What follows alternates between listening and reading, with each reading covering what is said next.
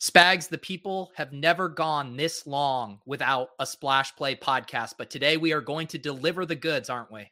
Oh, we're so excited to be back because apparently we missed the most newsworthy time period in NFL history, but we are going to dig into it with the 10 biggest free agency moves that you need to know about and all the ramifications therein. Pete and I are also going to catch up on our spring breaks. Pete went to Hawaii. I had a baby all by myself. So let's hit that intro and get right into it.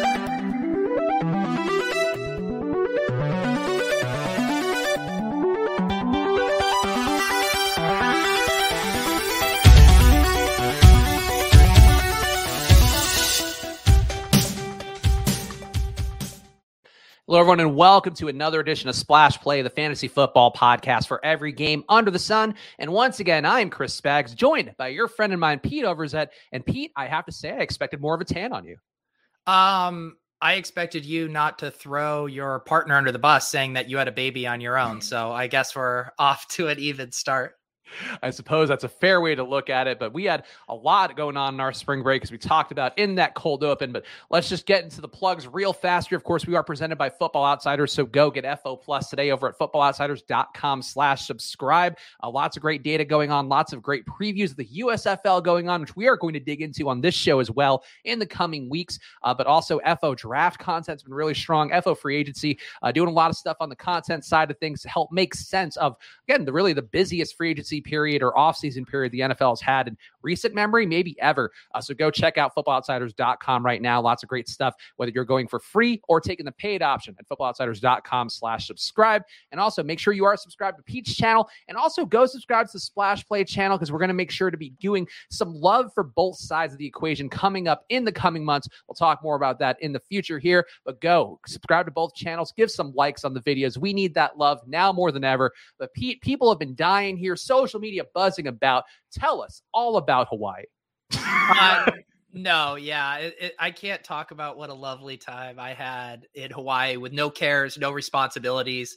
While you brought a child into the world, uh, you texted me, or I texted you, uh, congratulations. And I was a little disturbed that it seemed like you were maybe more excited about the engagement you were getting on Twitter than bringing a child into the world itself. Do you care to comment on that? It was more like I know to play the hits with Pete. Pete knows that like he, he probably saw the likes on that. It's like Spags definitely like is stoked with the likes. It's honestly crazy to see the kind of support. Like I personally replied, and and Alex, my partner, th- thought I was a maniac for replying to every single person who tweeted me. But like you know, if people show the love, like this isn't content. Like this isn't me doing a fun viral bit. This is like my life. Like there's Alex on the screen. You can see our little baby there, Luca, on the screen, and like you know, this is a big moment in my life of all the dads very welcoming and excited to, to have a new dad in the tribe here. Uh, but, you know, a blessed little boy. And Pete, one thing I have to tell you so I, I could talk about the whole labor process, but did you know that babies come out and they're just like gray little alien looking monsters? I mean, I knew that they were like wet. I mm-hmm. didn't know that they were gray little alien monsters. Do fill me in because I might have to tell my wife uh, about this and that I'm having changes of thought. So he did come out with straight up gray. Then they get the color back over the period of time, like because you know, the blood flows in. They actually are getting oxygen instead of like getting the air and nutrients through the umbilical cord and all that. Uh, but yeah, definitely came out looking pretty gross. Looks a little bit less gross in this photo. Certainly less gross by the day. I posted a cute pic of me and Luca yesterday from my Instagram story. If you want to see a more updated photo, which I look fantastic in, taken by Alex's dad. Uh, but very happy to have him in. And I will say, you know, like this is something where I don't want to do like all dad content all the time. If I do it, I'll do it somewhere separately. Like I don't people are following us for betting, for fantasy stuff. I know I know what the audience is. I'm not going to try to do that. But I do have to say I learned a lot about parenting Pete that was horrifying. And I'll kind of take us through the journey a little bit. And I don't want to again, we're going to get into the free agency stuff. We're going to talk NFL. It's on it's a, personal anecdote show. But for the dad people out there who are going to be a dad, if you are a, somebody who's pregnant right now with your partner, your your wife, whatever the case may be, like it is a lot more that you just don't hear about. We all have the kind of movie TV show takes on things where it's like, oh, the water breaks and and the woman is like horrified and the guy's like, oh, we got to get going. You pack your stuff. For us, we basically were on pins and needles for three and a half, four weeks because her OB told her that, oh, like, oh, Luca's going to come early and he's going to be here before his due date. Turned out that was not the case. Ended up being that we had to induce labor because Alex's uh, blood pressure went up a little bit. And basically, what they do, Pete, is they pump you full of this this chemical that your body naturally produces that makes uh, that makes the baby come out. It's called oxytocin in the body, pitocin in real life. And I'm saying this because somebody out there actually is probably going to matter to them. And we basically waited around for 20 hours the first day of just this this chemical going in didn't work. So then they gave her a cervix softener because the cervix has to be soft for the baby to get through. I'm sorry, biology lessons for everybody out there. Um, and basically, then they manually broke her water. So they use like this little hook and it pops the water thing. The second that happened, it was like literal hours for Lucas to come. Um, but it was like one of those things where Alex immediately, the most intense pain she said she's ever felt in her life when they break the water because the baby's then just pressing up, I guess, against their cervix. And it just the main thing is really it sucks. Alex had the goal of not doing drugs for this, going all natural. She could not do it when the water was broken because again, the agonizing pain that went on. Um, and then you know the baby comes out and there's some tearing, there's some blood, some shit that's not great. Thankfully, Alex had the best possible version of it because she's very fit in really good shape, and she was attacking it like you do the pushing, and she was attacking it like she, when she does on the Peloton, basically, where she was like grabbing her legs, like going full bore like an athlete, pushed him out in 25 minutes flat, which they were like might be the fastest time that a lot of these people had seen in the hospital. So kudos to Alex, applause to her. But it's just like an, it was honestly like a nightmare, Pete. Like it was like it just you don't know when it's going to end, and then when it does end, and you see you know your partner, your wife, or whatever, in so much pain it's just it's a lot of emotions coming together at once where you basically as the guy you can't do anything but yet you're you have to do everything basically because that's just what it becomes she basically is rendered completely feeble um I'm gonna need a second to process that monologue. Um, I don't check the show sheet, but was that on the show sheet? I mean, Spags, we're all we're all uh, you know we're all going through something uh, right now. I feel like I was in the delivery room with you guys after that story. Well, I mean, honestly, though, like I, am saying it because I do know from this audience, from just some of the replies I got from people, a lot of people who've either you know new dads, new-ish dads, people who are pregnant right now. Like I gotta say, both for both the female side, for both for the male side as well. Like we do a lot talking about pregnancy, and there, and there's a lot of like nuance to it because people have their different experiences, a lot of variables, all that shit. But I have to say, like you learn a lot more just going through it, and you know you certainly build a lot more respect for your significant other throughout the process who has to do all the legwork. But like the guys too, like it it sucks, man. Like it's honestly was very stressful. Like you feel powerless, but also you kind of have to do all the little stuff.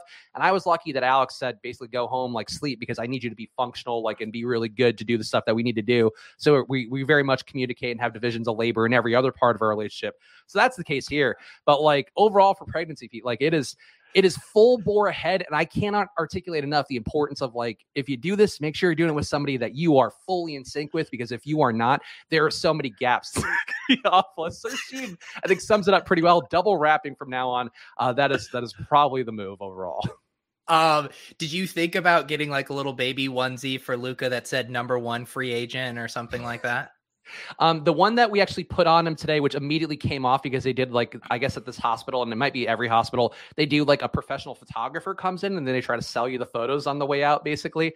Um, so they took off his Scooby Doo onesie was in fact the one that he had on, but then he like they also get swaddled all the time, so he got swaddled in some sloth thing that uh, put on. I personally don't care what he's like. He could be naked half the time, and I really at this point it doesn't matter. Like whatever is going to be the easiest. Like the path least resistance for all this Pete is what matters, not his not cute little meme content on his outfits. All right, here's a here's a sincere question for you. Mm-hmm. Uh, now that you're a dad, like I, I think I assume this was like your first piece of you know actual content you've done since having a kid. Like, did you find that it having a kid made everything else seem even more meaningless than it was before and you're like this is ridiculous. I'm going to talk about free agency. Or are you like this is such a welcome distraction. I've been deep in the trenches and i'm excited to have this reprieve I am excited to have this reprieve. I love doing content. Like I was talking to some people, you know, uh, for, uh, some of my old friends at Osmo, just kind of catching up on stuff um, over Twitter and just over text and all that. And like I love doing content, you know, candidly, and it's something I'm sure my bosses will love to hear. The part that I don't, I'm not stoked about because I'm not doing paternity leave now. I'm punting it to the summer, as we've talked about on the show. Going to be taking some time off in June so I can kind of, you know, do the transition part when Alex is back at work.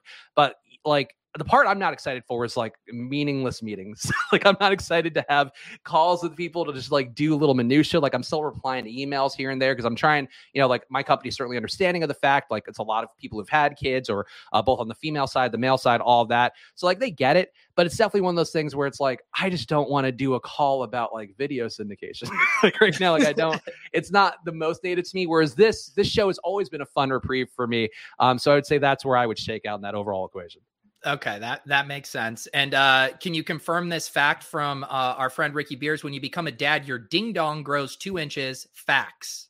I mean, I would say if, if, you're, you know, on the smaller side, perhaps two. For you know, for me, it's like I honestly can't. If I got an erection right now, I probably would just faint immediately on the show. Okay, all right, that tells us everything we need to know. Getting more TMI from Spags. I will say, if if someone new stumbled across the show uh, today, uh, we do put timestamps down in the descriptions if you happen to want to uh, skip over the play by play on the labor process. But uh, all sincerity uh, here, Spags, very excited for you guys and uh, excited to hear more about baby Luca's journey.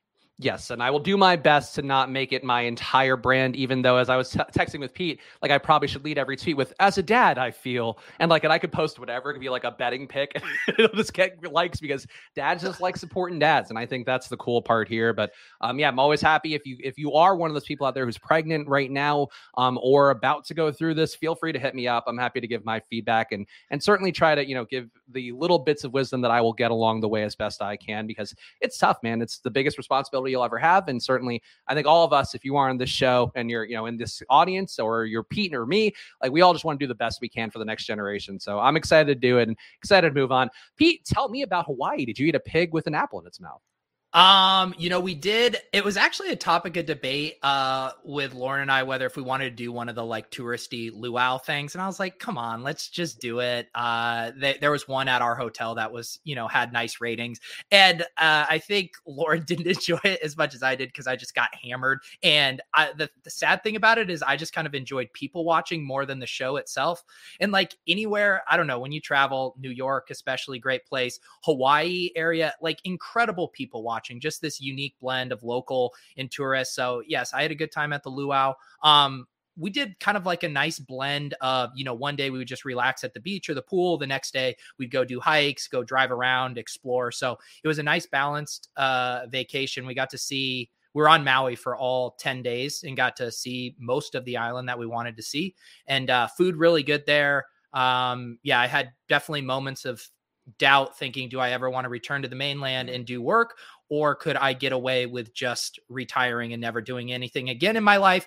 Ultimately, uh, I do now feel refreshed and rejuvenated. And as some of our text messages uh, today would indicate, I'm, I'm ready to uh, to tackle things again heading into this summer.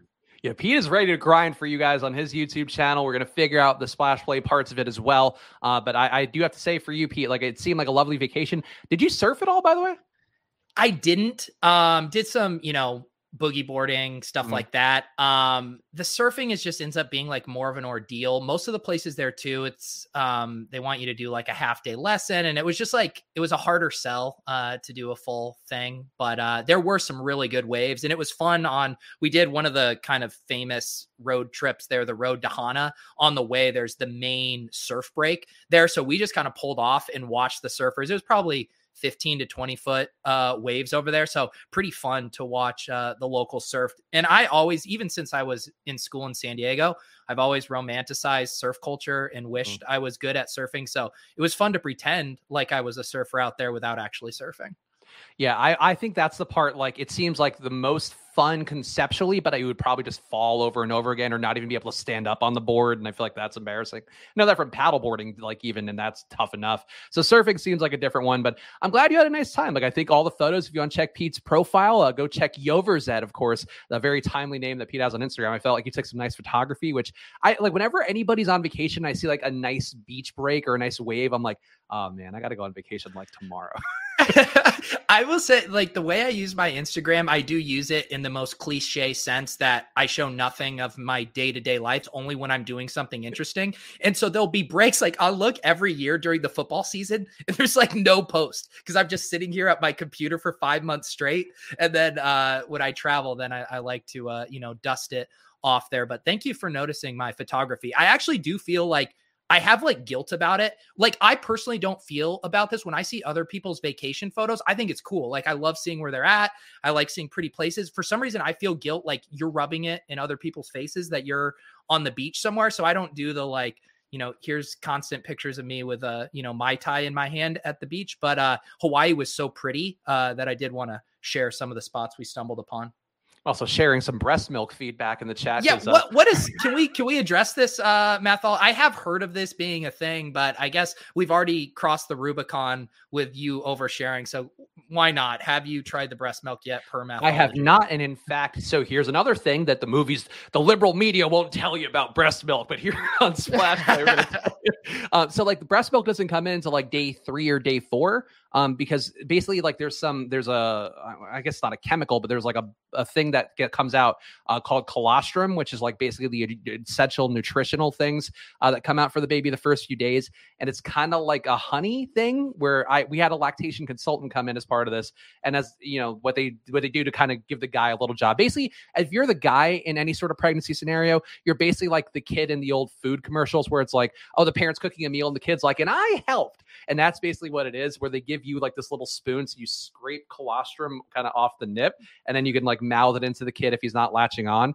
Um, but yeah, breast milk doesn't come right away, and I cannot foresee that being a thing I'm into because I know in my journeys on the internet, Pete, whenever I see breast milk pop up in a certain type of video, I tend to go like, nope, no, thank you, click away and go go find some somebody else to to enjoy in that time period. I do think it could be a slippery slope now that we are in the era of a million different versions of milk. You know, you get your oat milk, you get your coconut milk, you know, almond milk. I, you know, I, at one point you might just be looking around being like, how does the breast milk work with my granola? So I don't know, Spags. Middle of the night, you maybe get the munchies. I could see it happening look, who I won't rule anything out in the future, but I think for me, I could safely stay in, in Luca's possession for as long as we go that route uh, for him, make him a big, strong boy. And it's also great for the mom too. That gets all the that gets actually her body closer to where it needs to be, is expelling the breast milk and all that shit. So more fun facts here. And again, hey, you know, I'm an expert now, Pete. I've been doing this for three whole days, so I think I can say I know pretty much everything about parenting. Well, I will say it was a great joy. Uh, as some one of the habits I've been trying to get into when I'm doing shows is just make little notes for the timestamp, so I don't have to go back and rewatch after. So I did log at 15 minutes. The question: Has Spags tried the breast milk? So congratulations to everyone out there just trying to locate that specific information. I love how seriously you're taking this now. Thank you, Pete. For your- I've been doing timestamps for a while, and I was debating whether to leave it just under the umbrella of Spags as a dad, and I thought, nope it needs its own category. Has Spags tried the breast milk? Do with that what you will, fucking YouTube algorithm. And Bolik asking, what about the placenta? We actually didn't see the placenta. That is the one thing. Um, I also I had to clip the umbilical cord. That is one that was weird because I didn't oh. want to do it, and they peer pressured me into it. And they're like, just do it. And I'm like, fine. And you clip it. It took me two cuts, but it's like basically you're like you're cutting a little hose. It's real weird, man. It's no, I'm not. I'm not doing that. Um, that's gonna be a no for me, dog. I will like. Do you just in general? Are you queasy about stuff? Like an example for me is when I get blood drawn and stuff like I, I, can't look at the needles i've passed out and stuff before. Does that happen to you are you okay with that kind of stuff? I'm okay with it. I knew we we had talked about and i'd heard this from male friends too who've had babies like don't look at the baby coming out because you're just not going to be able to view the vagina in the same way before. And i've seen you know like baby birthing videos through school or through like you know random internet things you stumble across here and there but no I, i'm not a huge fan of it. I don't get squeamish necessarily. Like dealing with dogs i feel like for years and i've talked about my dog callie who's got got cancer right now. Literally was tracking blood around the house because she has like some ulcerated thing. Not the most fun. I don't get queasy with it, but I know with like this process, like because you still want to view your partner in the way that you normally do, where they're a sexual being, they're all that stuff. Like it's better to stay away from that stuff, from what I've been told. Okay. Yeah, yeah, um that's that's good to know. I think that answers all of our questions and you know, we do also one other funny thing about the uh the Spags uh thing that played out in the Discord in the Deposit Kingdom Discord. You guys should definitely join that. That links down below. We have the Splash Play channel, but we created the Good Shit Spags role, which is for people who want to be notified by Spags when he puts out one of his bets because Spags had started uh sharing some of those on TikTok and in various places. Well, what happened is when people went to congratulate you in the Discord Discord, instead of tagging your handle specifically, so only you got a notification, they tagged the good shit spags role. So everyone who had signed up for that, I think it's like 20 to 25 people, were all getting alerted with everyone thanking you. But I personally appreciated the double kind of entendre of that role of it literally says good shit spags, uh, but will also serve to alert you. It's funny because I actually don't have my Discord notifications on. That's the one place I didn't log in for people. So um, I will reply to you guys if you did uh, tweet on Discord or not tweet. If you did reach out on Discord, my bad. Uh, but go sign up for the Deposit Kingdom. If you want to get direct access to me that I forget to reply to, please feel free to go check that out. And I will get back in the mix, placing some bets on there soon. I just honestly want to tighten some stuff up on my end because, of course, the second Pete that we had that handle roll out, I think I went like two and three or something, and I was like, ah. Oh, fuck me. I, like I felt bad. I feel there's a real civic duty to bets where like I if I'm losing, like I'm just gonna pull it back and kind of let it go. Um, and that's where we ended up with the at good shit spags tag. Yeah, no, we'll have to get that fired up. I'm already imagining, you know how, you know, what what was it? The the pardon my take guys that did the goldfish to determine mm-hmm. their bets and people have done various stuff with animals. I'm already picturing you using like baby Luca and putting like two little rattlers at the opposite sides of the living room and mm-hmm. whichever one he crawls to is the bet you're making and then we can see if baby Luca outperforms you as a sports betting analysis. You know, it sounds like a great bet.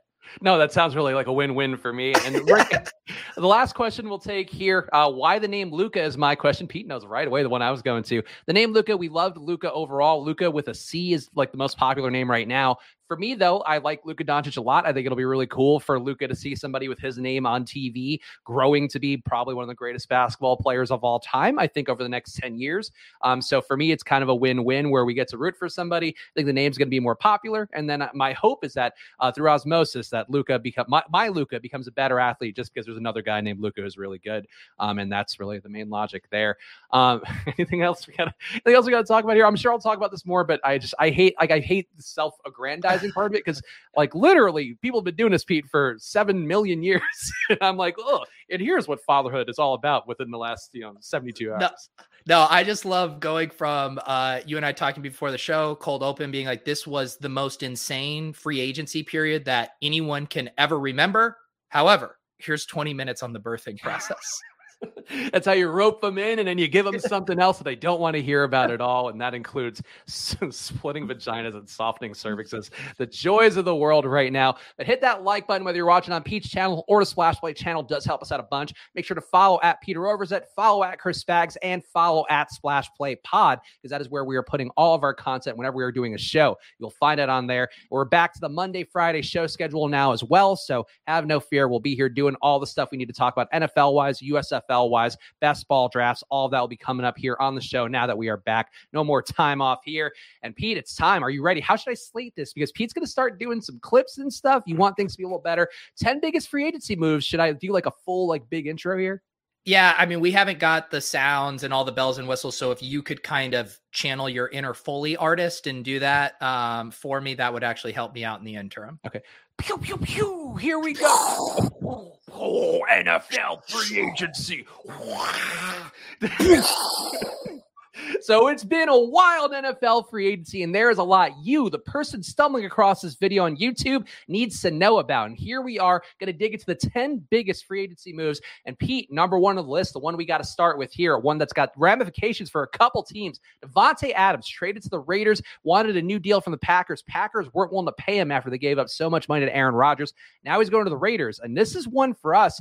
I think we might have actually luck boxed into a few best ball teams with Davante Adams and Raiders stacks. So hopefully that pays off.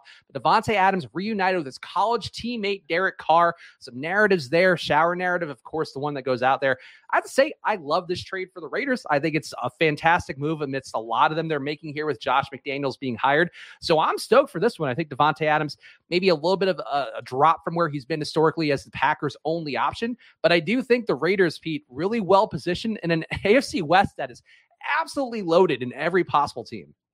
Yeah, this one I think took everyone by surprise. I want to say the narrative kind of heading into the offseason was yes, this is going to be messy with the Packers, but everyone just assumed that Rodgers and Adams were a package deal. And we've talked too about um, how it's almost hard to untangle Rodgers and Adams and their kind of skill from each other in the same way that it was kind of hard for people to untangle Bill Belichick and Tom Brady from each other of like, you know, who was the straw that stirs the drink there. And now we're going to get to find out. Um, it is surprising that, you know, Adams – I, I, don't know. Do you think he's taking for granted what Aaron Rodgers kind of did for him as, as, a player? And do you think he's ultimately maybe going to end up regretting this decision? On the other hand, he's going to probably the only other quarterback you could say he has this rapport, this off field friendship, of course, all the way back to their Fresno State days. So it's fascinating to think to think how this is going to play out. But man, I feel like leaving Aaron Rodgers, uh, it can't be any better than it was there. Do you agree with that? I think he made a move knowing more than we know on the outside. Like, I think there might have been more disharmony with how he viewed Aaron Rodgers and everything that went on this past year, which we've highlighted a lot in the show, the dramatics around Rodgers. Everybody's talked about, you know, the Pat McAfee appearances, all that stuff, and how it's basically just become this nonstop drama cycle. I think it's it kind of the two prong thing where he probably liked Derek Carr enough as his college QB. It is like, yeah, you know what? He just needs a number one guy. If he goes there, you know, if you go there, like maybe that's the one thing that Derek Carr hasn't had his entire time, basically, as a Raider. And then you can fill that whole team up with a former buddy and get away from this weirdo who's been great for your career, but like the team doesn't want to pay you big money anyway. So I think if you're Davante Adams, like I could see the logic there. It is tough. People are saying like all this to be fourth in the NFC in the AFC West. Like I get it, but with volatility, with injuries, all of that, like they can get in a wild card spot for sure. Like I think that's certainly within the realm of possibility. And you look at the talent too. Like the Raiders have Josh Jacobs. They have you know certainly a, a solid wide receiver in Hunter Renfrow, a guy who probably I think we were into as uh, conceptually as the number one receiver, uh, who should get a boost here as a slot guy in a Josh McDaniels offense. Darren Waller is certainly an elite level tight end, even though he didn't show it production wise last year. So like to me, look at that compared to the Packers who have it's just Allen Lazard left. like there's like nothing yeah. there. Aaron Jones, Allen Lazard, Aaron Rodgers. And if Davante Adams maybe thinks that Rodgers kind of luck box his way to last year or wasn't quite as good as the numbers bear it out, like I think if anything, this might be more telling about the Packers' future than it is the Raiders' one. Where I think he just went to his college buddy and it's going to be a good time for him, and he knows he's going to get fed the ball. But ultimately, like maybe he just doesn't believe in the Packers as an organization, and and at the end of the day, they wouldn't pay him. So like that's really probably the biggest thing. Yeah, quick aside, I did just double check our uh, big board drafts that we have done on stream. We have drafted Derek Carr twice. I think we've done like five or six total mm-hmm. drafts. We don't have any of the Davante Adams stacks. Um, the one interesting one we do have, like, you know, we had the Derek Carr with Darren Waller uh, stack. And on that one, we did have AJ Dillon. So maybe we could spin zone this as, you know, that team getting better. You remove Adams, AJ Dillon takes on maybe a bigger role, but we did not bink the uh the free agency blind stack. Yeah, so I guess the question I would have for you, Pete, before we move on to our number two on the list, do you think that Davante Adams is he a big stock drop here going to the Raiders? Is it stock even? Is it stock up potentially? Even though he's got more targets to compete with, how are you viewing it? Yeah, I the way I've been thinking about it, um, and kind of thinking through that tier of the top five or six wide receivers, I did kind of always view that as a tier. And I do think Kupp and Adams, and we'll obviously talk about Kupp in a sec as well, but I think they slide back a little bit in that tier. But to me, I still don't begrudge anyone how they want to kind of shuffle those up. And I do expect Davante Adams to still have um, a very large role and a good rapport with Derek Carr. But yeah, I, I do think it's safe to to move him down a notch, and we might not just see quite the amount of red zone opportunities that we saw with Green Bay, but it will be fascinating to see how they use them because I think you can argue, right, that he goes from having basically zero legitimate target competition in Green Bay to legitimate target competition via Darren Waller and Hunter Renfrow, who have both proven themselves to be legit talent. So I think it maybe that mitigates things. Maybe the the Raiders offense just takes such a big leap that the pie gets big enough that all of those guys can eat. But do you envision one of Renfrow or Waller getting squeezed with kind of the assumption that when Waller's healthy, he's been great? I think those guys actually, well, you can make the case for Renfrow. I think he's stocked down a little bit just conceptually because the reason you would be buying in on him at his current ADP or the ADP he's been at at a lot of the drafts we've done on this show would be that he was going to be the target, you know, number one target there, getting the boost, maybe getting some Wes Welker, Julian Edelman, Danny Amendola style looks in that uh, Josh McDaniels offense. I think you got to put him down a little bit, but for GPPs, like Hunter Renfrow week to week will probably be a better play. Same thing, you know, if you're playing the DraftKings, obviously, and this is looking much further ahead. Darren Waller also going to be a much better GPP play. I think the thing though, like with Adams, I don't know. I think I would keep his stock flat because I feel like the floor is still there. Like he's probably going to get you, you know, seven targets a game, 85 ish yards, you know, and like the ceiling won't be there week to week quite as much. He's probably not going to have the three touchdown, you know, potential to get four touchdown kind of days. But I think overall, like you're going to see him still get those targets, still certainly be the safety blanket. It's just going to make it a little more volatile in a way that I think makes it an interesting DFS team. So that's where I'd land with it. But I, I think, Pete, I don't know if you would want to do this. So we actually might have to go back to the team futures and go rank those again. But I feel like overall, like the Raiders to me, if you can get some nice odds on them, like I know it's a tough division, but you're getting probably a lot less, you know, uh, juice on that bet overall, just because of like people don't think they have a shot. And this team, talent wise, like they have a shot. Josh Jacobs could be a really good workhorse back, and I feel like there's a lot of good things going now for the Raiders. Yeah, I, I feel like in a lot of ways they're trying to kind of emulate you know what the the Rams did, you know, last year, and we've seen some of these teams that kind of push all in to make a, a Super Bowl run. And you know, like you said, the West uh, is a tough uh, division. The AFC is a tough conference, but I do really like these moves as far as you basically have two options with the Derek Carr type quarterbacks who aren't ever going to be top seven or top eight quarterbacks in the league. But if you surround them with enough talent, we have seen the potential for them to kind of sneak in a Super Bowl appearance here and there. So I think it's really interesting on that regard. And yeah, I guess circling back to the Packers thing, I mean, even think about I was just thinking about the Bucks in the playoffs when they started kind of losing some of their wide receivers. And as great as Tom Brady is, how you know, dysfunctional that offense looked without all the weapons. And I mean, this is going to be that to the max for Aaron Rodgers. Like, I do think he's a miracle worker and can elevate his teammates, but at a certain point, you do need some weapons, some playmakers. And I think it's going to be really, really tough for them. Although I do expect them to prioritize wide receiver heavily uh, in this draft. Yeah, I think they have to get somebody young in there. Otherwise, this is going to be Allen Lazard and Amari Rodgers, and that's probably not going to be enough to keep Aaron Rodgers from grousing. The other another big move here, number two on the list, Deshaun Watson goes to the Browns for three first rounders. Gets a five-year, two hundred thirty million dollar guaranteed deal. Amari Cooper also on the way with a restructured contract that moves some of his money to signing bonus money. But the Deshaun Watson one, Pete, I feel like you got to touch a little bit on the legal things that are going on with him. Certainly, twenty-two women accusing you of something not the best. Even if you are one of those people who's siding with the, you know, it's a cash grab thing. I get why people might view that, but ultimately, you know, where there's smoke, there is some type of fire, whatever the case may be. But the guarantee deal, Pete, the Browns paid a premium price tag after reports where they were out of the running for Watson, ended up getting back in, ended up getting him. If you're the Browns, I get why you have to do it. The stickiness of, of kind of the perception here is one separate thing, but like overall, talent wise, even if he suspended six games, it is a massive win for the Browns. Like this is everything that he wanted to be. I know our guy Scott Brad, uh, Scott Spratt at Football Outsiders had, I think Deshaun Watson projected as his number four overall QB, assuming that he did have his full run of games. And it's just this offense is going to be built around him. He's got a great running back there in Nick Chubb, Kareem Hunt coming back as well. Um, I think this is a team in Cleveland that if they get Watson, if Watson somehow only gets suspended two games, Cleveland could be really sneaky here. So you got to like the move, even if it does feel a little bit gross.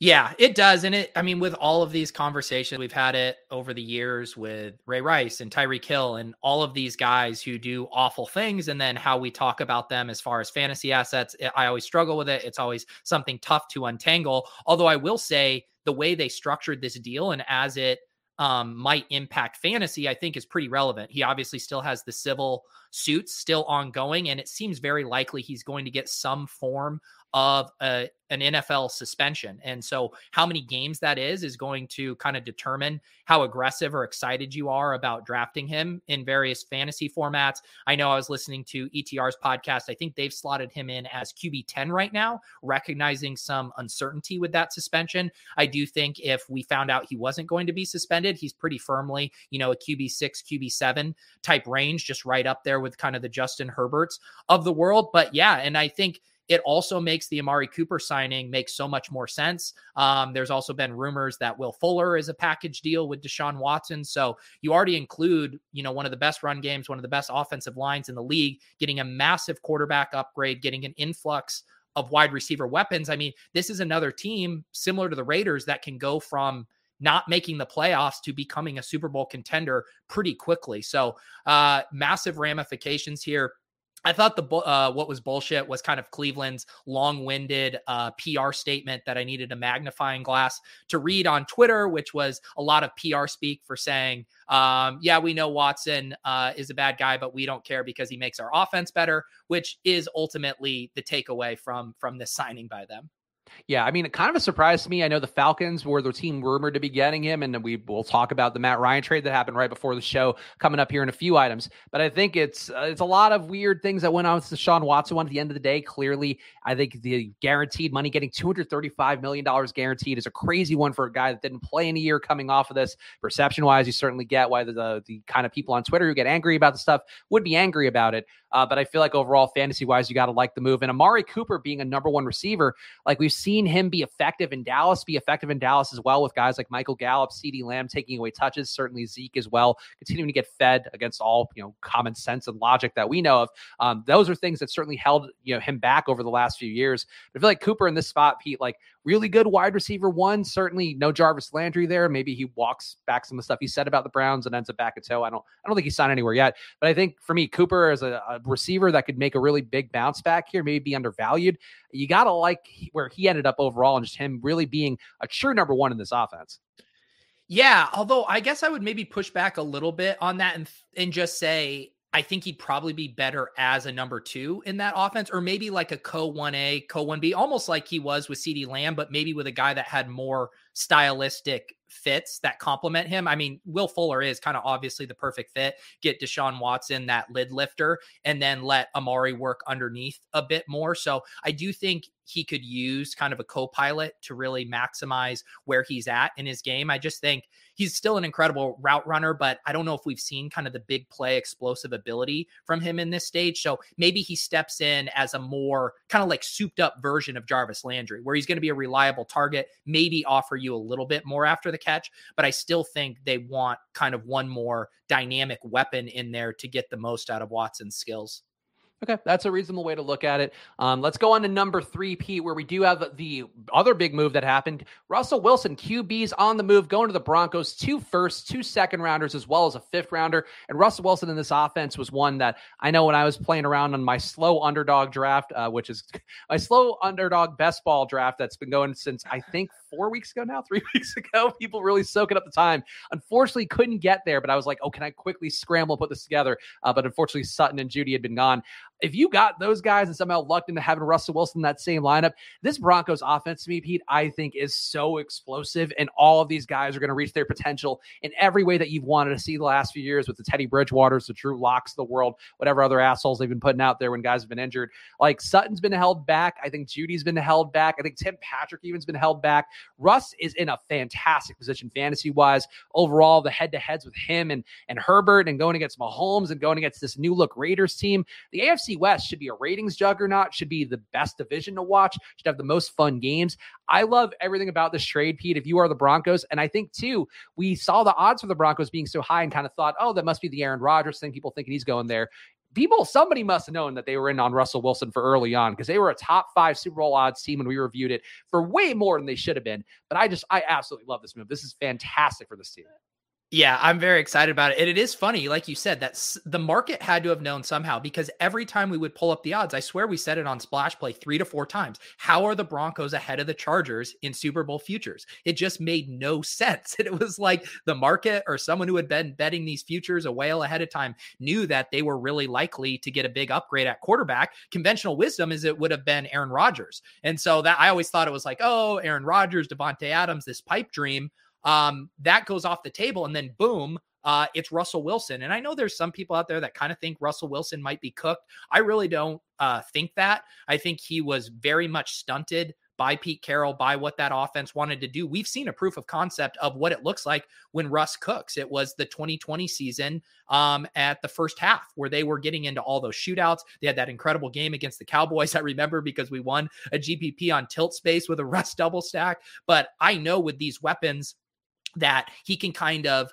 um, get back to that level. You know, Courtland Sutton is a poor man's version of DK Metcalf. I think Jerry Jeudy could be uh, even better than Tyler Lockett in the long term. And then it's the ancillary weapons where he really gets an upgrade. Uh, of course, they lose Noah Fant in the trade, but Albert Okwuegbunam was one of the most exciting, you know, second tight ends in the entire league. If you want to ever check out his measurables, you'll see what a freak athlete he is. And then the depth there, KJ Hamler, one of the best deep ball burners, Tim Patrick, who you know, probably one of the more underrated wide receivers just because he just feels like such a boring name, but consistently produces. And uh, we were talking about on ship chasing, I think last week, where he kind of feels like he'll be the David Moore for Russell Wilson, where he'll just randomly pop up for these, you know, two big games, maybe the Doug Baldwin type, where it's like, how does this guy end up with two touchdowns here? But because Russ is getting them in the red zone and facilitating in a really good way, then everyone benefits. So, yeah, I'm super excited about this team. Like you said, the AFC West shootouts are going to be awesome.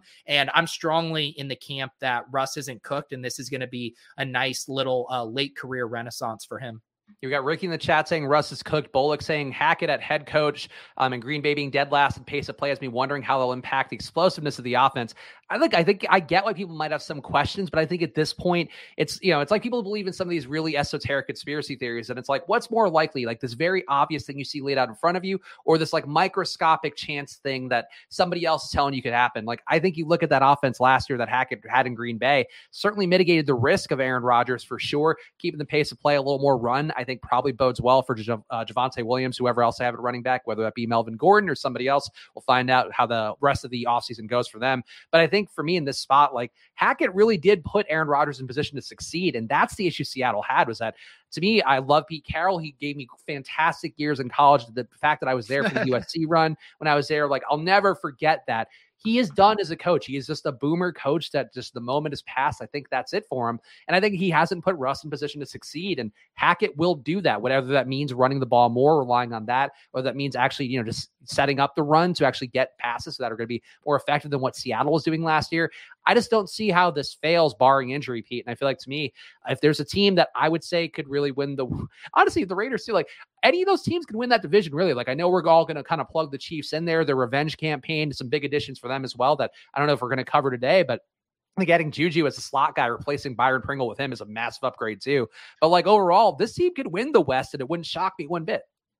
Yeah, and I will. I don't know if this is a hot take or not, too, but um, it might feel like a hot take just because Seattle has emphasized the run game for so long. But I, I feel like Javonte Williams, um, and whatever Marshawn Lynch. But I feel like J- Javonte Williams might be the ver- most versatile running back that Russ Wilson has ever played with as well, because they've always kind of messed with different configurations of like, oh, the CJ Prosise third down back and Carson as the hammer, or oh, let's go with Carson as the quasi bell cow back, even though we don't love his pass catching chops quite as much. Whereas I do really think Javonte Williams gives them the flexibility to not tip their hand with what kind of plays they're running, which I think will help them out with the play action, and not to mention just his kind of explosiveness. Um, I just really think that offense in general is going to take a leap, and having a, a good running back won't be a stranger for Russ Wilson, but I think he'll very much enjoy Javonte's flexibility and versatility.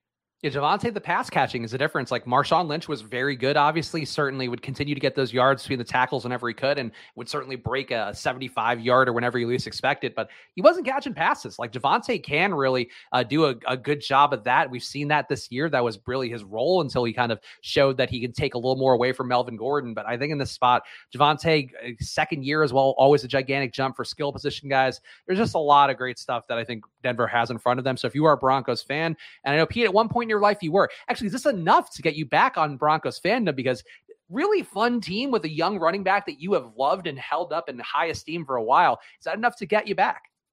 I mean, I, I do. I am just so broken. Like, I'm very excited about this version of the Broncos, but it's all from a fantasy perspective, just all from a more points, points, points uh, in games perspective. I will not, you know, be specifically tuning into Broncos games more than I would have, other than what they put on my red zone screen. I guess the true litmus test is if they're in prime time, would I go out of my way to watch more of the game in full? And I'm a broken man because the answer is no. Interesting. See, I would want to watch them more because I think that offense is going to be fun and I'm curious to see what they do, especially in that early part of the year. But I feel exactly everything you're saying, but the exact opposite for the Cowboys. so like yeah. I'm fully cemented now and not feeling that bad about us digging well, my heels in on that fandom. Until Ben DiNucci becomes the starting quarterback, at which oh, point, oh, yeah, then Luca and I will be there. yeah. will be uh, getting pegged, oh, not getting pegged, getting getting things thrown at. I feel like getting pegged like thrown. getting Up, update forty three twenty eight. Spags talks about getting pegged.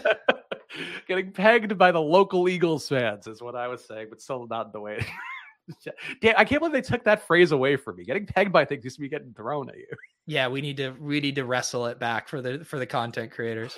Number four, Tom Brady is back. Chris Godwin also returns to the Bucks on a three-year, $60 million deal. Russell Gage, the new slot man in Tampa Bay, three years, $30 million for him. And all these moves, Pete, I think for the Bucks, uh, they needed Tom Brady back, or they were going to have to basically be in rebuild mode. You would think Tom Brady uh, had some meetings with the owners there, with the Glazer family in the UK.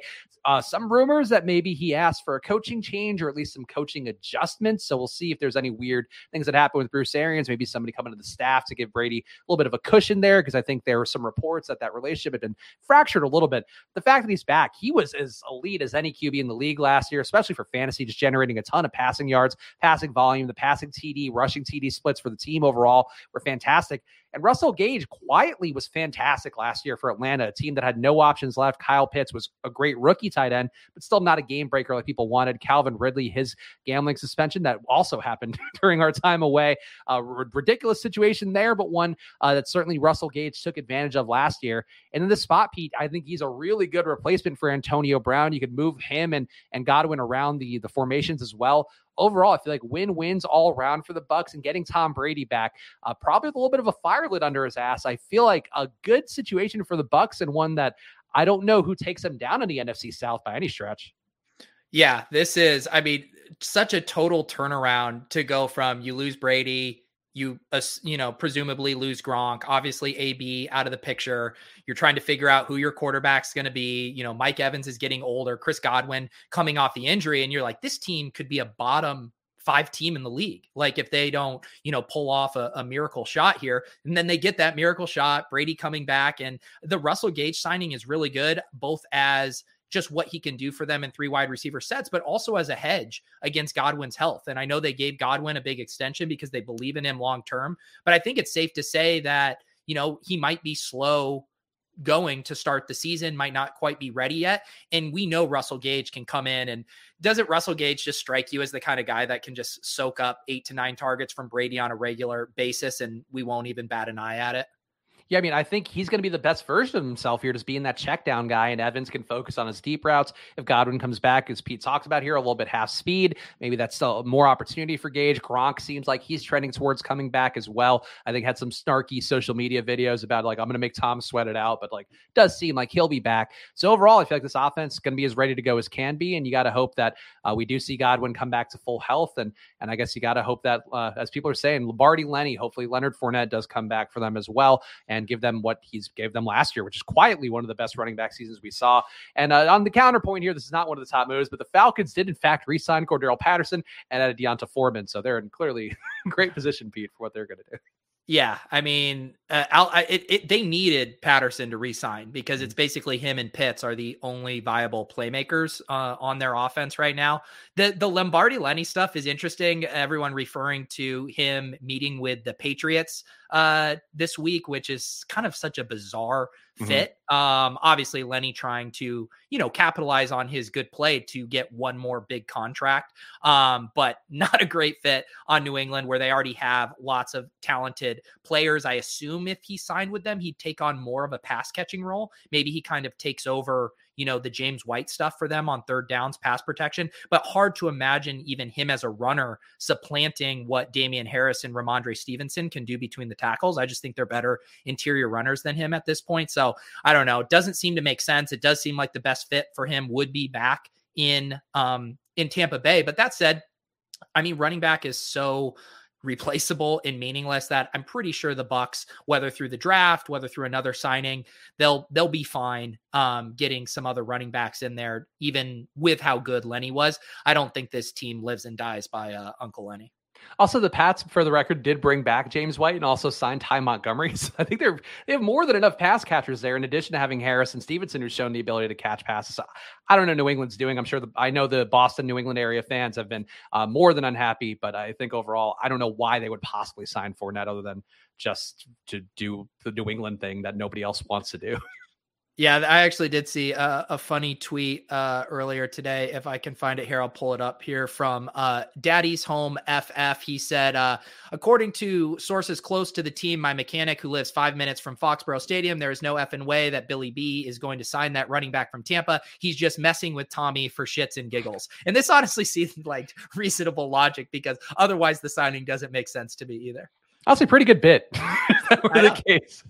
yeah. I would support that one. Number five on the list, the one that happened right before the show. Matt Ryan traded to the Colts for a third round pick. Seems like low draft capital for a guy that's actually been pretty solid. Uh, certainly, in terms of what he brought to Atlanta, stability. I know a lot of people, uh, frankly, in a way that always has some weird connotations, but I did see a lot of people tweeting about the class act that Matt Ryan is overall handling this Deshaun Watson situation in this particular go around, handling whatever the team has done, really leaving him with no weapons, no no backup plan replacement here for what happened with Calvin Ridley last year and what's happening with him going into this year. Matt Ryan, I felt like deserved better, and quite frankly, for the Colts, gigantic upgrade from Carson Wentz. Matt Ryan being there, they're going to protect him. They're going to keep him in the pocket. Michael Pittman, to me, is probably going to be underdrafted relative to whatever ADP he's had the last few weeks. I think you got to bump him up a good amount. I feel like overall, Pete, this Matt Ryan move is one that I mean, he's going to love having Jonathan Taylor in that backfield. He's going to love what Frank Reich does schematically overall. He's going to love having Pittman there. I'm sure he can, if T.Y. Hilton's there for next year, going to probably throw him some decent deep balls to give T.Y. at least a chance to make some plays. Parris Campbell, whoever else is left there. I think this is a really great move for all sides as well. And, and really, I think the summary to me for all these moves that we're talking about, people making these QB moves have made really sharp ones. And the Colts here, I think, just a huge upgrade sending Carson Wentz to Washington and bringing in Matt Ryan. Yeah, I, I agree with those takes. Like on, on the one hand, you kind of wonder if the Colts should just pull the band-aid off and start to rebuild for the future and try to find their QB of the future. Um, just because they do have lots of young talent in Jonathan Taylor, in Michael Pittman. On the other hand, you can make a case that they are built to win now with that good offensive line, that good running game. Um, and Matt Ryan can slide in there and do all the things that Carson Wentz couldn't do, mainly not make back breaking mistakes at inopportune times. So Matt Ryan at this stage in his career, uh, you know, he isn't I don't think he's an elevator at this point, an elevator of talent around him, but can he get the ball to Michael Pittman? Can he march down the field? Can he limit mistakes? I think totally. So I do think this is the kind of offense that the Falcons were wanting to run when they signed Wentz. And they're like, maybe we run it back with a souped up version of Carson Wentz, which that's kind of what Matt Ryan is at this point in his career. I'd still like to see them and any team in this kind of spot continue to try to stockpile quarterbacks, whether that is through the draft, whether that's through free agency or whatever, because, you know, Matt Ryan uh, we want to talk about Russell Wilson being cooked. I'm more inclined to say Matt Ryan might be cooked. So uh, I do think there is a little bit of I don't know, projection, um, wish casting on Matt Ryan. But if you were trying to get all the pieces to line up for Matt Ryan to succeed, I think this is the spot. Yeah, no, I would agree with that fully. And I would say in the chat too, people talk about Matt Ryan being washed. The bloom is starting to vanish off of the Reich rose, is what Sprung MC is saying. I just don't see it that way. I think he he certainly vouched for Carson Wentz and then quickly realized his mistake and tried to correct it. Like I'm not going to throw the, as given this episode, probably not the right expression. I'm not going to throw the baby out with the bathwater with this one. I'm not going to throw any babies out with bathwater, but the Frank Reich one especially. Like he vouched for a guy that he had a good track record with. Then this guy was in the locker room. The teammates didn't seem to like him. Reich himself didn't seem to like him. So like Carson Wentz has changed in some way. And I feel like that's the most relatable part here, where like as human beings, for the most part, we should all kind of have some sympathy for Frank Reich here, where he vouched for a guy that he worked with in the past, brought him in, and ended up being not the guy that he thought he was. Like that sucks for Frank Reich, but I don't think that makes me think Frank Reich is any less of a genius here. Like he got the Jonathan Taylor is an absolute monster, and that's not all Jonathan Taylor.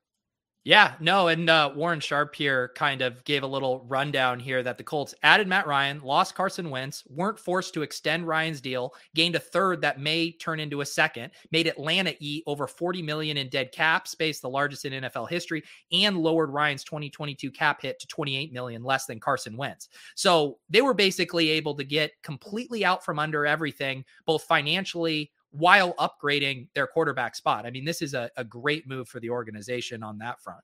Yeah, and I feel like culturally too, Matt Ryan, there's nothing that anybody in Atlanta could say that's bad about what he did for the community there, for the team there. Having him in Indianapolis as well, a leader. Like I think they're a team that, as long as they get into the playoffs and don't lose the last game to the Jaguars like they did this year, uh, you've got to think that they're going to be able to make a run if they can put all the pieces together. And as we talked about, just got to stay healthy. That is the main thing. Number six on the list, we got Allen Robinson to the Rams for three years, 46.5 mil. Robert Woods gets traded to the Titans for a six rounder in that process, Pete, which kind of surprised me. I guess I thought they would roll in with him as the number three and let Van Jefferson get some work and Wood uh, Woods can get back to speed. But reportedly, Woods is trending towards being back in time for training camp or at least the start of the season with his uh, ACL tear from last year. So we'll see if he can get back and be that solid number two for Tennessee. For the Rams, Pete, I feel like this is kind of a, a I wouldn't say a reach. Like I like Allen Robinson. I think he certainly has shown the ability in the past. He's the kind of receiver I like who just goes up and gets jump balls and get downfield and just make the most with really inaccurate QBs. And he's never had a good QB, Pete. So having Matthew Stafford also on a gigantic new contract,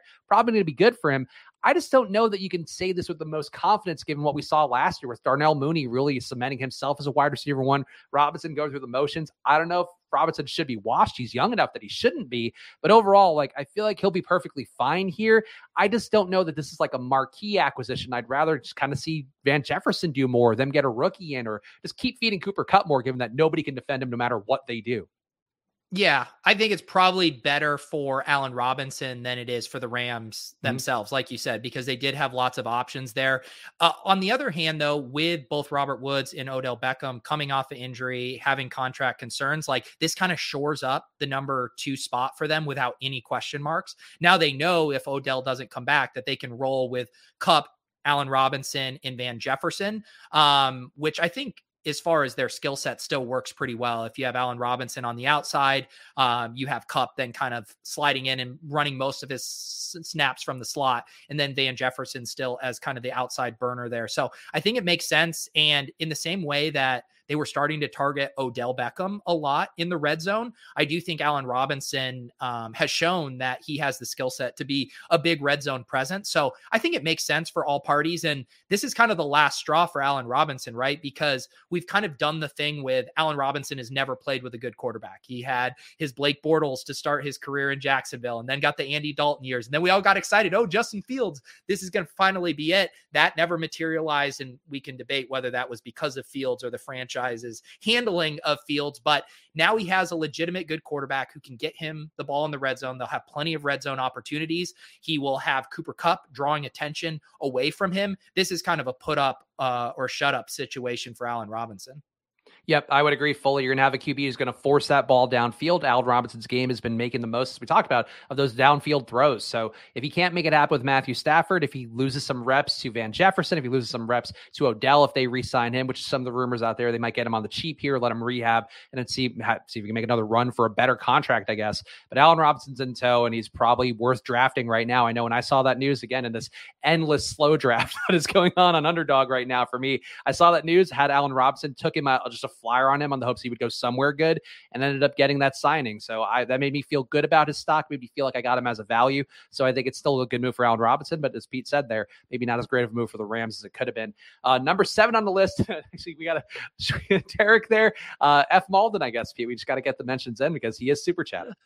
He is. He is super chatting. Uh, we aren't throwing any uh, water out with the babies, just water out by itself. Just to be clear, thank you as always, Derek, for your commitment to tipping this show uh, under the guise of uh, hating Malden. We appreciate you. Malden, Massachusetts, the America's least favorite city. so we say here on Splash Play. Uh, number seven, a crowded Dolphins backfield. Chase Edmonds and Raheem Mostert added to the new offense here that Mike McDaniel is going to be bringing to tow. A lot of expectations. He'll be doing a lot of the same concepts that uh, we saw Kyle Shanahan and the team do in San Francisco because McDaniel was the offensive coordinator over there. This spot overall, Pete, you're I, I have to assume. Actually, I don't know this answer. Is Patrick Laird still under contract? Is the question I have. Yeah, so he was a restricted free agent that um, turned into a free agent because he didn't get uh, a new contract yet. So it's TBD to see mm-hmm. uh, where Laird ends up. I still think um, it might be likely that he stays within the organization, whether that's on the practice squad or whether his special teams role creates a, a spot for him still on the 53 man. So TBD on that. But this definitely marks a shift in how the Dolphins have handled running backs over the past few years. Basically, since they've had their kind of rebuild, they have not prioritized investing in the running back position at all. And we saw that with, you know, Gaskin and these undrafted free agents. They got guys for free or cheap in the draft or in trades like Lynn Bowden from the Raiders. Um, and so this is the first time that they've actually spent some money here on Chase Edmonds and free agency, um, Mostert as well. So I think this is definitely a new era for how the front office and probably specifically Mike McDaniel is thinking about the running back room. I think we're going to see lots of shades of a 49ers backfield here, which is going to be, you know, three, four guys potentially in the mix, all serving different roles, leading itself to a hot hand thing. And uh, I think it makes it pretty tricky for season long fantasy on how you want to approach this. For best ball, I think it becomes pretty easy as far as taking the cheaper guy in these backfields, which has kind of been how you've played the San Francisco backfield over the years. So immediately, I'm kind of most interested in Mostert.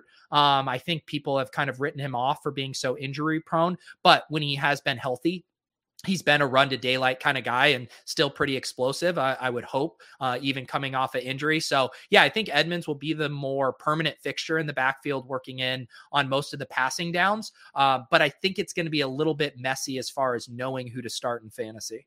Yeah, I would agree. Mostert, I mean, we've seen him carry the Niners to a Super Bowl appearance a couple years ago, and that was largely on his back from having those monster outlier games. In this spot, I feel like you have to feel good about if you're a Dolphins fan getting these guys in. Certainly a big talent upgrade over the Salvon Ahmeds of the world, even Myles Gaskin, who's been useful in the past. Um, I think it's a, a, solid move for a team that clearly knows what they want their identity to be. Um, overall, I think the moves that they're making seems like they're ma- making cost effective moves, but guys who have some talent. Also signing Cedric Wilson at wide receiver. So I like what the Dolphins are doing. I agree with your take that it's just hard to kind of surmise what's going to be the right way to approach it. Um, but I think you can make cases for both Edmonds and Mostert. And I think overall, these guys are in pretty good position to have something happen their way. A team, though, Pete, that perhaps has less good going for them, the Jags. A curious case of the Jaguars coming up next year at number eight. What are they doing with Christian Kirk? Uh, despite his hot girlfriend, maybe because of his hot girlfriend, four years, $72 million for Christian Kirk. They also signed Evan Engram. Apparently, they re signed Laquan Treadwell right before the show as well, or during the show. I'm not sure when that came out. But overall, the Jags, Pete, I kind of like the Kirk move more than the public does. I'll say probably too steep of a price tag that early in free agency, but I could see where they would get the numbers from. Was a fantastic yards per route run guy last year, yards per catch guy. Like you're looking at the very rudimentary kind of basic metrics, you could see why Christian Kirk had some value. Certainly stepped up every time that DeAndre Hopkins was out. Um, if any AJ Green being out, whenever there were more routes to go around, Christian Kirk got there. And I think overall, like it was just about giving Trevor Lawrence a weapon you had more faith in. That said, you are, of course, a Laviska Shenault fan. We also on the show, big Marvin Jones fans based on our draft capital on, on underdog in the past as well. Uh, but I would say in the spot, I like Christian Kirk signing here. I just think they probably should have paid a little bit less. Yeah, I'm I'm torn too because I like Christian Kirk. He's been like one of my guys that each year I just kind of martingale, um, being like, oh, when the Cardinals finally deploy the air raid that we were promised, he is going to be a big part of that, and it just never really happened. And then he also never was able to kind of garner a high enough target share the way they used him, even when DeAndre Hopkins was out of the offense. That I always just kind of felt disappointed. So now he's going to get a chance to be kind of an alpha wide receiver, whether he has the skill set to actually do that. I think is fairly up for debate. And I think what makes it hard from the Jags perspective is one, I think DJ Chark is really good. Um, the Lions, who uh, um, are able to get him, we're going to talk about that in a sec. I think get a good steal. And, you know, Pat Kerrane made this point uh, on a couple podcasts as well that the other concerning thing is it kind of boxes them out of drafting uh, a wide receiver with some of their earlier draft capital. I think they pick at early set, first part of the second round. Someone can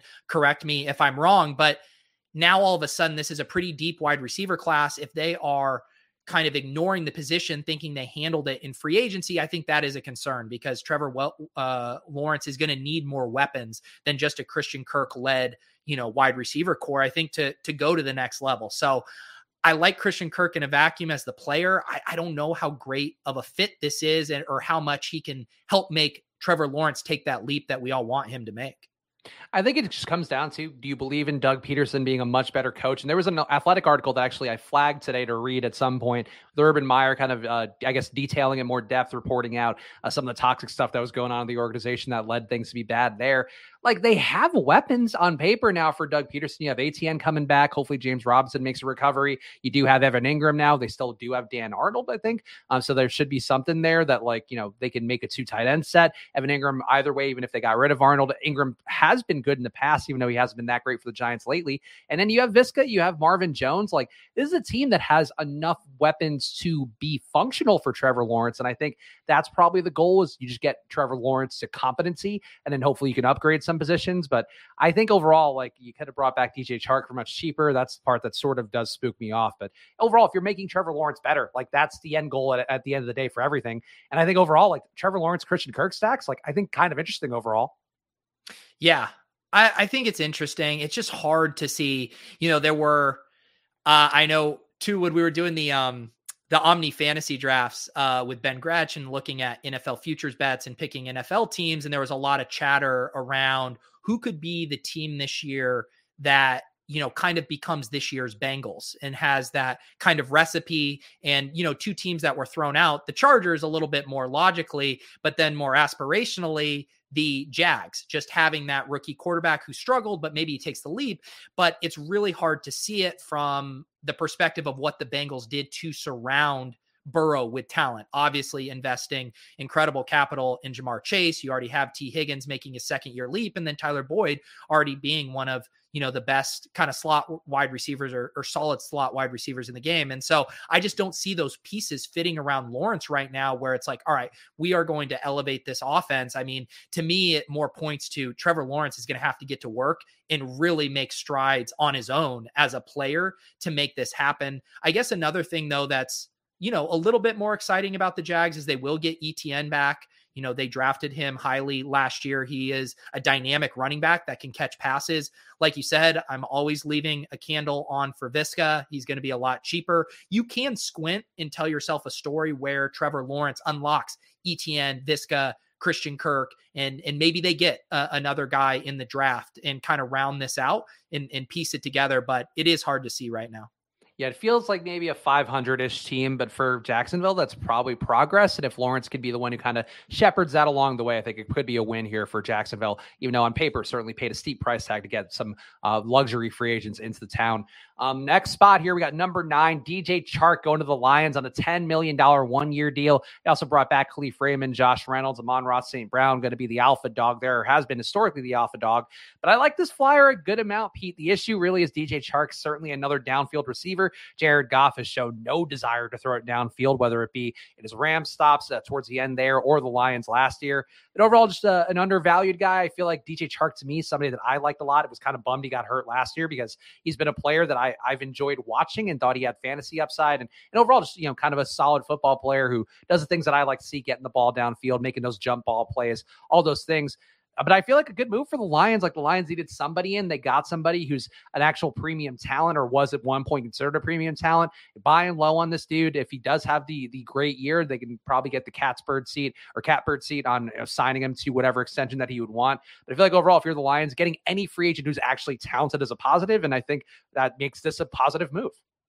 Yeah, and just talking about how the you know existing pass catchers fit in with DJ Chark. I mean, it's a perfect fit because you have Amon-Ra St. Brown and TJ Hockenson who have proven themselves to be really good pass catchers in the short and intermediate areas. And they really needed a field stretcher. You know, they were trying out Kalif Raymond. Uh, sorry if I'm throwing your boy Josh Reynolds uh, under the bus there a bit, but DJ Chark, we know can do this. And I think it really rounds out the offense. And, you know, are they going to have as many scoring opportunities as as other potential landing spots maybe for DJ Chark? No, but he gets paid here. He gets a chance to prove himself after coming off of injury. And I do think you know, I think he can give us kind of a Marvin Jones esque season here where he pops up for a couple of big games on, on big plays. The consistency might not quite be there just because Jared Goff can't consistently, you know, connect with a, a wide receiver down the field. But yeah, I think this makes a ton of sense. And the other part you were referencing that uh, Urban Meyer article, there has been some quotes from DJ Chark even in that. Um, he was talking about how Meyer uh, routinely threatened to fire coaches and cut players. He feels like threats are what motivates. I know he would come up to us and tell us if the receivers weren't doing good. He wasn't going to fire us. He was going to fire our coach. He would usually say that when the coach was around. So, uh, you know, you can read between the lines here from DJ Chark, or, or maybe you don't even have to read between the lines and see that he was pretty disgruntled there. And there was also some other quotes I saw from that article from him. He said, uh, Trevor Lawrence is a great quarterback. He was not put in good position. So that actually makes me feel a little bit better about that Trevor, Trevor Lawrence take of taking the next step. And um, maybe this is going to be better for everyone. Um, just getting Meyer out of there, giving Chark a new start, and giving Trevor Lawrence a fresh start as well. It's also crazy to see a quote like that too, where DJ Chark, you know, going on the record saying that, and not in a way too, where it's like, oh, I'm a player who's like mad about this. Like he's just going on the record and being like, yeah, this was like really shitty and not like not healthy, not functional for anybody. Um, and I think that's certainly, you know, saying that as a non-anonymous source, kudos to DJ Chark and and Dan Campbell for whatever it's worth. Like he got the most out of that Lions team last year. Like I think you could say schematically, like he's not one of those guys I look to, like a Frank Reich, and go like, oh, like he's doing a lot of brilliant things on the field, but he definitely was aggressive. I know in terms of our coaching index at Edge Sports overall, where we're tracking fourth downs and all of that, and you know trying to get the guys who are adding the most to win probability overall. Dan Campbell actually did that a lot by just going for it, embracing the volatility of going for fourth downs is a positive thing for the most part, especially when you are in good positions. And he's doing some analytically sound things. Certainly, you know, Jared Goff looked lively, at least at points. Amon-Ra St. Brown came out down the stretch. There's a lot of ways here for DJ Chark to get back to usefulness and and hopefully just to be happier than the Urban Meyer regime seemed to make him there. Um, also, last spot here, number 10, we got the Bills. Von Miller to the Bills for six years, $120 million. The Bills also jilted by JD McKissic, ended up signing Duke Johnson, OJ Howard, also on the Buffalo Bills now. But the Von Miller one, huge deal for Von Miller, Pete. Some rumors here that he might have gone back to Denver, but I guess that didn't materialize all the way because of the Russell Wilson trade or, or whatever else happened there. The Bills, though, pushing all the chips into the center here. It feels like doing everything they can to get a shot to get by the Chiefs, actually win the Super Bowl before that window closes for them. And I think overall, you know, if you have the money to spend it, uh, getting a Von Miller here, maybe more of a luxury than necessity, but certainly one that a guy's going to come in. You know he's going to compete. You know he's going to make this defense as hard charging as they possibly can. Getting Tre'Davious White back next year also going to be a positive as well. Like the Bills, we don't talk about defense a lot in this show because ultimately for fantasy, defense is not the part that matters the most. For the Bills, I think if you are a Buffalo fan, seeing them really go aggressively, just trying to get guys in who can help them win and get over that Chiefs hump, I feel like a really positive move here, even if we probably couldn't put it more than number 10. Yeah, I just want people to know I did this just to throw all the IDP bros, the defensive film guys a bone here, being like, yes, I do realize uh, defensive players also, you know, change teams during free agency here. You could talk about JC Jackson, some other things the Chargers did with Khalil Mack, yada, yada. So I thought this could just be a catch all number 10 to talk about defensive stuff, of which I have zero takes other than the Bills really loading up here, and I think getting all the pieces to become um, an even more legit Super Bowl contender than they were last year. I still kind of think they were the best team heading into the playoffs last year, and adding even more of a pass rush, I think just you know makes them all the more scarier heading into the playoffs. It kind of is reminiscent to me a bit of what the Bucks were able to do the year they won the Super Bowl, where they the offense is already humming, and then all of a sudden that that pass rush is really you know what wins you the Super Bowl as well in that that famous game against the Chiefs, uh, getting to Mahomes. So uh, I think they have all the pieces in place to to be the Super Bowl favorite again. Yep, and I mean, I hope that they're they have a good run here. Like I think the Bills, you certainly want to reward the teams that are spending money. Pete flexing by knowing the name of defensive player. Yeah, Pete, very impressive that you know one of the most famous defensive players in all the NFL. It'd be a great bit someday to be like, how many defensive players can Peter actually name? And I don't even know if I would agree to that show premise because it would be so embarrassingly short. I remember the period when I was at Awesemo and we were doing NFL shows, and everybody would just always reference like, "Yeah, you got to watch out for Jaire Alexander outside." Like that's it's just a big crunch everybody had. Not just in Austin, like industry wide, everybody would always say that. It's it's always funny. Like I know, it, like I pay attention to defense enough just to know the guys who actually matter and who are affecting things materially. Still wouldn't avoid them or anything in a DFS situation, but I feel like overall, like that's where we are with Von Miller. Like boy, that Buffalo Bills defense got Von Miller, Davius White. Like that's two guys you could name yeah. Uh, also on that, like that idea, it reminded me one time in college, uh, my, he was my roommate sophomore year. He said that he could name a thousand bands and we had a like music bands. And so that we, we had an entire evening with him just writing on loose leaf paper, band after band after band. I think he made it to like 300 before he just tapped out. Um, so yes, uh, be very careful with, uh, you know, flaunting how much you know of a certain subject naming a thousand bands seems like more of an exercise in endurance than it does like actual knowledge. Yeah, yeah. Uh, it was a very ambitious thing that we were happy to call him out on uh, when he made that claim. So free agency still ongoing. The offseason, as we saw with the Matt Ryan trade right before the show, still ongoing. So we're going to probably do a few more free agency segments coming up here. Obviously, we're going to be going doing shows all offseason as well, but uh, we might do some sneakiest free agency pickups, might do some worst free agency pickups. Uh, we're going to do a couple carvings here of this apple, a couple bites of the apple on this uh, this content because honestly, very excited time or very exciting time to be a football fan. Just talking about these ruminations, more like an NBA offseason than it was an NFL one, and that's very fun for us. Uh, but Pete, anything else you want to put a bow on here for this the segment we did? Real segments in here, real prep Pete did as well. So I think we're, we're really humming along in our return to shows. Yeah, I wanted to kind of free you up to write, uh, you know, a five minute monologue about the birthing process. I thought I could, you know, put together a list for the show. But we do have breaking news here, as Sprung mentions here. Number 11, Mariota, he just signed a, a two year contract with Atlanta. Uh, I did Ooh. see some rumors of that. I guess the the real question here, and I haven't even seen the money here. Maybe someone in the chat can let us know if this is more like, hey, we just need to get some options in the quarterback room, or is this like, no, we're handing the keys over to him as our starting quarterback. I still think that they could maybe try to address it through the draft. Maybe those things aren't mutually exclusive, but they at least have one warm body in there. And I can envision some pretty fun uh, configurations with Cordarrelle Patterson and Marcus Mariota. Maybe we get a little read option game going there. You can see some kind of fun wrinkles with those two.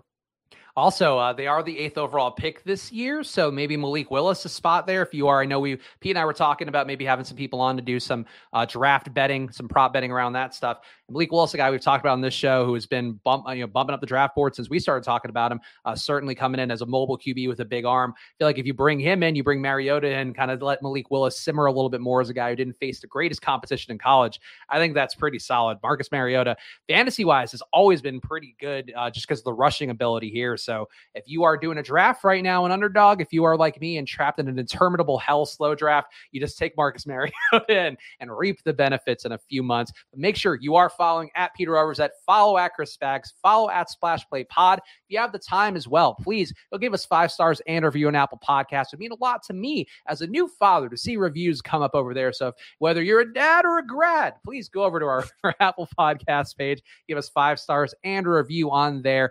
And uh, we'll be back on Friday. Pete, any final words for you here before we call it quits?